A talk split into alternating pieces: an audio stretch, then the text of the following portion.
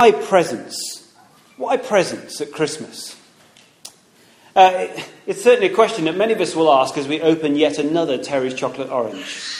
Or we open, you know, a pair of socks which just really aren't going to go with anything that we own whatsoever. Or a little gadget which will inevitably find its way to the local charity shop come January. Why Christmas present? Why presents at Christmas? Last year I was rendered speechless as an auntie of mine actually gave me two blank videotapes. um, I opened them, and uh, my boys, I've got two boys, uh, they're nine and six, they, they kind of looked at them with bemused kind of eyes, sort of going, What are they, Daddy? And I kind of, I huddled them around and I said, Boys, these don't necessarily belong in our house. More a museum. We're DVDs now. But I did the right thing and gracious thing. I went to see my auntie and gave her a big kiss and said, I've been waiting for those for all year. Thank you so much. How did you know? Why presents at Christmas, though? Last year, in the economy of Great Britain, we spent at Christmas as a whole £16 billion on these next few weeks. For the average family in this, in this country, we spend over £1,000 on Christmas presents alone with money that we probably don't have given the recession that we find ourselves in. So, why presents at Christmas? The pressure to buy ever more expensive gifts, the pressure on our finances is huge. It can become overwhelming. The expectation is increasing all the time. It can become a, a burden, can't it? It's estimated that more people this Christmas than ever before will file for bankruptcy will seek medical help for stress related illnesses and depression, and will very, very sadly uh, commit suicide. That was in a very chirpy article I read this week in a broadsheet newspaper with the ironic title, Happy Christmas. Why presents at Christmas, though? There's something magical, isn't there, about giving? There really is. And receiving Christmas presents. Isn't it fantastic when someone has thought about you what you need, what you really love as well. And they've gone out of their way to get that something for you. And they know that you're going to be thrilled about it when you open the paper. Likewise, isn't it great when you give a present? I don't know if you, any of you will be with uh, children over the, the, time. I guess many of us are quite childlike over the Christmas period anyway, getting up early or getting a bit excited, wearing the silly hats and so on. You know, but don't you love it when you pass a, a, a present to a child, still in their PJs, you know, beside the Christmas tree, in the lounge uh, carpet, you know, on Christmas Day? Don't you love that? Don't you love the, the, the fact that they open the present, they can hardly contain the excitement. Lego Star Wars, as we had last year with my eldest boy. You know, wow! It's fantastic. It is such a privilege to give. And when you do that this year, when you give presents, look at the faces. Remember the hug that you get. And, and just remember the fact that you've, you've been able to play with that toy endlessly after the Brussels sprouts all afternoon on the lounge carpet. It is such a joy, isn't it, to give. I don't know if you've seen the latest John Lewis advert. Have you seen that? They've been great, haven't they? A little sequence of them. But, but this year's is marvellous. You get this little boy, he's Uh, utterly thrilled with the expectation of the Christmas presents, and you think it's that he wants to open his Christmas presents, and he, he counts down the days, he's, he's just itching to open them. But then Christmas morning comes, and he runs he kind of out of his bedroom, opens a cupboard, gets his present, which isn't particularly well wrapped. and he, he blasts through his parents' door. They're still sort of waking up, and wait, they wake up, and, and then suddenly you think, but then he goes and reaches out his arms and he says, nothing, but just shows it's, it's for them. There's amazing joy, isn't there, in giving presents at Christmas.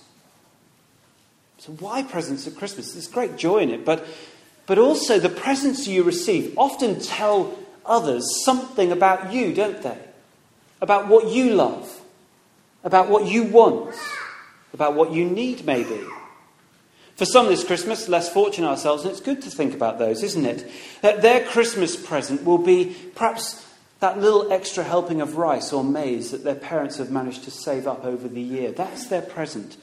But you see what it says about them and their want and their need? 2,000 years ago, that first Christmas, which actually, if you go up, no historian will really deny. A baby was born in a stable uh, in Bethlehem in Judea, David's town as it was called, and that was foretold 600 years before. The baby would be called Jesus. He grew up in Nazareth, son of, son of a carpenter, and then he began a few years later to teach and preach and do some really strange, miraculous things. And, and it's interesting, all the historians, whether Roman or Jewish or Greek, all those people who opposed Jesus, all of them evidence all of that which I've told you. They, they think it's very historically verifiable. It's a faithful account of history you've just heard read. Probably it's the most evidence history of all time. You get shepherds, we've heard about them, and then we get the Magi, the Magi. Not three kings, as the Christmas cards kind of tell you, but probably a number of them. Wise men philosophers, scholars. And there you see them. They come from a great area of scholarship, probably down in Iran, Iraq, or Babylon area. But the accurate historical text, the text that you've just heard read, simply says they come from the east and they come with what? Three presents. Why presents, though? We've seen why, they, why we receive presents, but why presents at that, that first Christmas? Well, there was joy in giving the presents. We see that with the Magi. But what do they say about the person they're being given to? What do these three presents say about Jesus? We're going to run through them very quickly. Firstly, gold. What does that tell us about Jesus? I mean, who gets gold as a present in ancient history? In first century Palestine, who gets gold? It's a king, a monarch, a ruler. 600 years before Jesus' birth, a prophet called Isaiah spoke words from God. We heard them read that a child was to be born and he would be a he'd be a king. And he'd actually be God himself. We heard it in the first reading. Let me read verse 6 and 17. For to us a child is born, to us a son is given, and the government, rule, will be on his shoulders. He will reign on David's throne and over his kingdom, establishing and upholding it with justice and righteousness from that time on and forever. Well, is that true? I mean, if this baby born in a manger is king, and he says here he's an eternal king over the whole world, then surely he's doing a terrible job, isn't he? I mean, the gold tells us that he must be kingly, like a monarch, a ruler. But as we read the papers, as you turn on the TV and watch the news, it does not appear, does it, that he is upholding this world as a ruler, as the prophet foretold. It seems, doesn't it, that Jesus is a poor king, if a king at all, certainly one with very little power. Let's go to the second present, shall we? What about the incense? What does that tell us about Jesus? Who gets incense? What's it for? Perhaps even more, you need to go back. What does it even look like? Well, it was actually a kind of a little white resin. And it was specially used within ancient times to make a beautiful aroma. Uh, and um, it was kind of intimated about in the poem. But um, it was used in the Old Testament as an offering from the people to God. So, who is given incense? You see, incense is given to God, it's for God. Do you see what the, this present is saying? Jesus is God. Oh, we've had a clue to it in the reading we heard in Matthew chapter 1, verse 23. It said, The virgin will, will be with child and give birth to a son, and they will call him Emmanuel. It, it simply means God has come to be with us. God is with us. Is that true?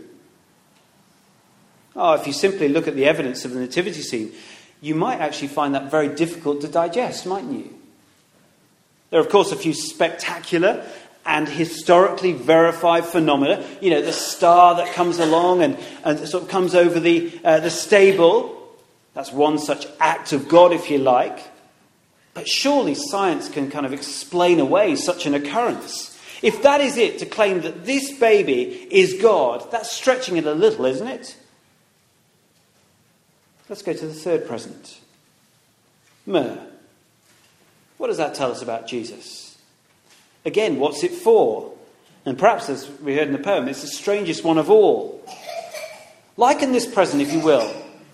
You're with your children, uh, chil- perhaps your children, nieces and nephews, Christmas Day. There you go, down to the Christmas tree. You get the present out, beautifully wrapped. This one weighs a little, though. And they rip the paper open, and what do they find? They find a gleaming, brand spanking new, ready armed landmine. You see, myrrh, it's kind of this spicy, resinous material made from the sap of trees, extraordinarily expensive. And throughout ancient history, it, and through all different cultures, it was used to anoint, and specifically anoint, the dead. This is not the kind of present that the yummy mummies of Bethlehem expected. You go to a baby shower in Earlsfield, I, I really don't think you'll be, uh, be there for very long. I think you'd be dropped kicked out. No, that, that's not the kind of present we give at an Earlsfield baby shower. So, what does this present tell us about Jesus? The clue again came in the previous reading in Matthew 1, verse 25. Simply it says, And they gave him the name Jesus. Mean, that was a very common name in the playgrounds of Bethlehem and Nazareth, where he later lived. But what it means helps us to understand what the present is pointing toward. See, because Jesus, the name, means God saves. It's, it's simply saying Jesus is a Saviour. You, you'll know the song we just sung at the choir. Silent night, holy night, shepherds quake at the sight, glory stream from heaven afar, heavenly hosts, all these angels singing hallelujah, which basically means praise the Lord. What's all the commotion about, you ask? The next line says, Christ, the long promised King, Christ the Saviour, is born. But is he? First glance, and you could rightly question the credentials of this baby as a Saviour. I mean, what do we, kind of, you good, professional, middle class folk of, of Earlsfield, you know, why do you need a Saviour? Really? And to have faith in this little baby, to trust that this baby will save you for an eternity with God, really? That seems a little bit of a step too far, doesn't it? Perhaps you're with uh, guys like Christopher Dawkins, those, the new atheists of the God delusion. He wrote that book. He says faith, if you put your faith in anything, is a great cop out. He says the great excuse to evade the need to think and evaluate evidence. Well, maybe that is true, isn't it? If you just scratch the surface of what we're talking about. But that is what so many do, don't they? Maybe you're one of them. Jesus is a bit like a family tradition to you. My mum's got the most crazy Christmas traditions. We have a, we have a, a, a tablecloth which is bright red with holly on it. It is the most disgusting thing you'll ever seen in your life. But out it comes every Christmas. And it's there on our Christmas table with the turkey and everything else. But come January, it safely goes away into the ease of the loft. Is Jesus like that for you? Oh, you take him out from the under the tree, you pay him lip service a little bit, you sing a few carols about him. But when the 137 units of alcohol that we, we drink on average in this country over the Christmas period, when they, when they take hold, well, few consider Jesus as anything but a little tradition. And what happens then? He just goes back into the closet or the coldest, darkest recesses of your life. See, the presents that Jesus received point us to understand that, that he's a king. But, but many of us say, well, just say, look at the world. He's not a great king. Uh, the second present, the, the, um, the, the incense, so show that he is God. But many of you will say, oh, there's no evidence. The third present, the, the myrrh, point that he's a saviour. And many of you will say, No need. No, thank you. Let me just finish. I, I don't believe that, though. Actually, sometimes I want to. Because if Jesus isn't king, it means I can do whatever I want and run my life my way, thank you very much. Not living as he wants me to, following him. I suppose I'm a bit like Herod in the story that we heard read. I want to be king. I feel threatened as Herod feels threatened by this little baby king being born. I don't want to be told what to do. Now, I don't go to the lengths that Herod did by killing all the two year old children, uh, under, uh, sorry, the boys under the age of two in the, in the area to make sure that this king doesn't threaten me. More likely, what I do, and I guess many of you do, you just ignore him. You turn your back on him. I don't want to know anything, thank you very much. I might just play the role of king myself sometimes. Do you do that? You basically run your life exactly as you want to. Oh, when you mess it up, you give yourself a lot of chances, don't you? Oh, you give yourself another go and another go. You don't turn to the true king. That is Jesus. Actually, it isn't the evidence that really puts many people off the, the Christian faith and, and following Jesus. Uh, they just want to be king themselves, they just want autonomy. But the evidence of uh, Jesus being king is, it may not perhaps be clear on the surface. The world is a pretty messed up place, isn't it? Greed abounds. Look at the bankers at the moment. The, the environment is creaking. The, the crime, the war, the abuse, the neglect. Watching the news is not an obvious advert for Jesus being king, is it? I'm just going to finish with just a few moments examining the possibility that what these presents say about Jesus is actually true. Because these presents that are given to Jesus offer us, finally, three presents too. There's three presents for us here. Because Jesus is not the despotic king that Herod was. He is created and he sustains this world, but he doesn't dictate it. His kingship is seen perhaps, in, perhaps more in what is to come rather than what is obvious right now in this world. But the sadness and the injustice of this world will be brought before the king one day. Oh, the pain will end, the suffering of the starving will be quenched. But only when Jesus returns, and only for those who have put their faith in him. See, God has not let go of this world. He will one day sort it out, if you like, because He loves us, this world. And He rules this world, and He is King over everything. We see that in God's Word, the Bible. That's what we do here at Christchurch Earlsfield. We, we simply come every week and we look at a little passage of God's Word and we begin to understand more about who God is. Many of us here tonight know that to be true in our hearts, that Jesus is King, a loving King. Maybe there's some people here, you've got an inkling about that. Oh, you believe there's a God, and you believe that Jesus has got something to do with that. But you've got a few questions. Come and ask them sometime. But for those of us here who know Jesus to be a loving King today, can I just tell you, I think he's a wonderful King to serve and follow. And we serve willingly, we serve intelligently. We don't kind of leave our brains out on the pavement when we come into church. And we serve with great joy. The Christian life is amazing. A despotic king, you see, can only rule with might and power, but Jesus rules with love. That's the way he exercises his kingship. And I have to say, I am compelled, and many here are compelled to follow him. Why don't you? Why don't you want Jesus as your king? See, the evidence is there in, the word, in his word, the Bible. If you're willing to look beyond the surface, you might be surprised. Perhaps, though, you're just a bit too like King Herod. You just want to run things your own way. Turn your back on him, on Jesus. Jesus is king. Gold pointed to it. Uh, do you recognize that? Secondly, uh, second present, Jesus is God. And he's the only, he's the only God. The incense pointed to that, but God seems, doesn't he, so distant and removed from the world around us. Now, the Enlightenment of the, you know, the late 19th century and Darwin or the scientific revolution, uh, they kind of shout at us and say, there's no empirical evidence for, for God. You just can't see God out there. And they certainly say, Jesus isn't God. No way. But why have there been so many scholars? Well, just wait a minute. But why have there been so many scholars, scientists in history, Faraday, Newton, Kelvin, along with so many of the greatest of the world's um, scientists today, that basically say, oh, well, they don't see a conflict between the world around them, the universe in which we live, and Jesus being God. That Jesus, was go- uh, that Jesus is God is, is the greatest present that many of them would say, these great scientists of the world. God lets us get to know him.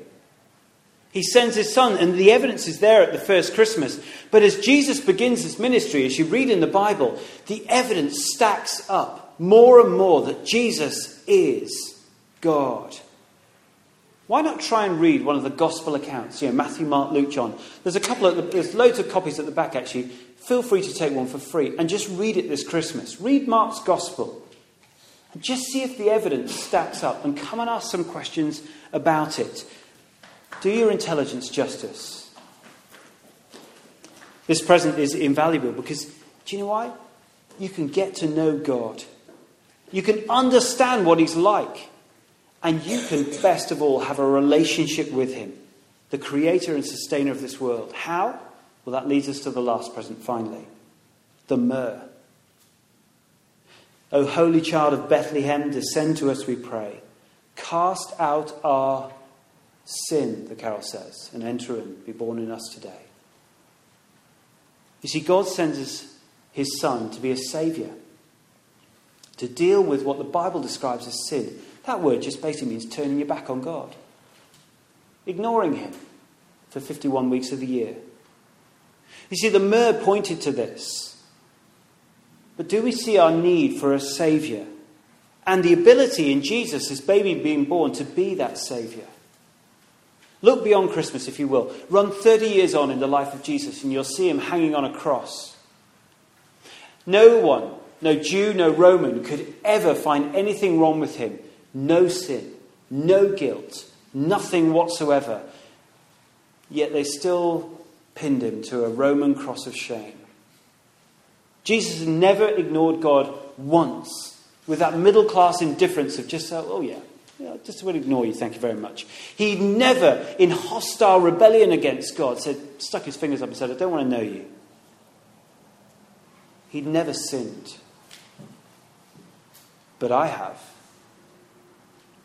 And I guess you have too. I stand, what the Bible says, guilty before God. I've turned my back on him loads. I've ignored him, I've rebelled against him, but Jesus, in his love, has come to be a saviour. And he suffers every bit of justice that I deserve as he's nailed to a cross. He dies a death so that I might live with God. Undeserved, yes, it is. That's why it's called grace. And that is the good news of Christmas, my friends. It is the best Christmas present you will ever receive.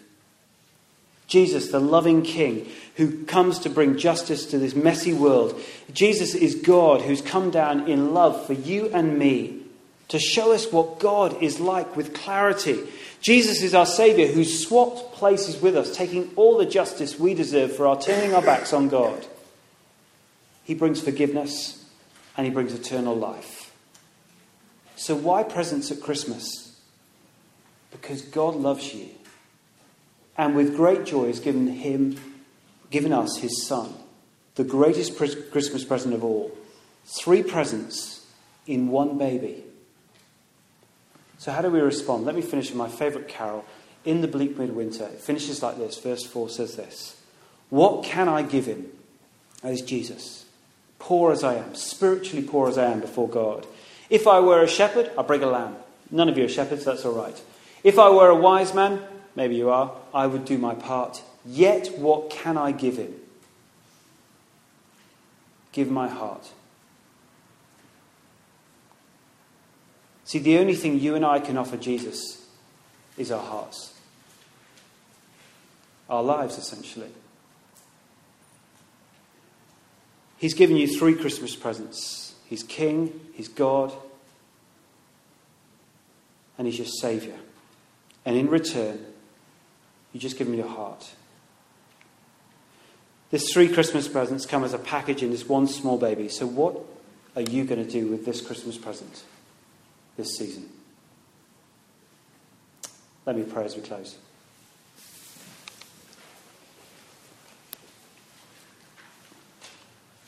Heavenly Father, we do thank you so much for Christmas.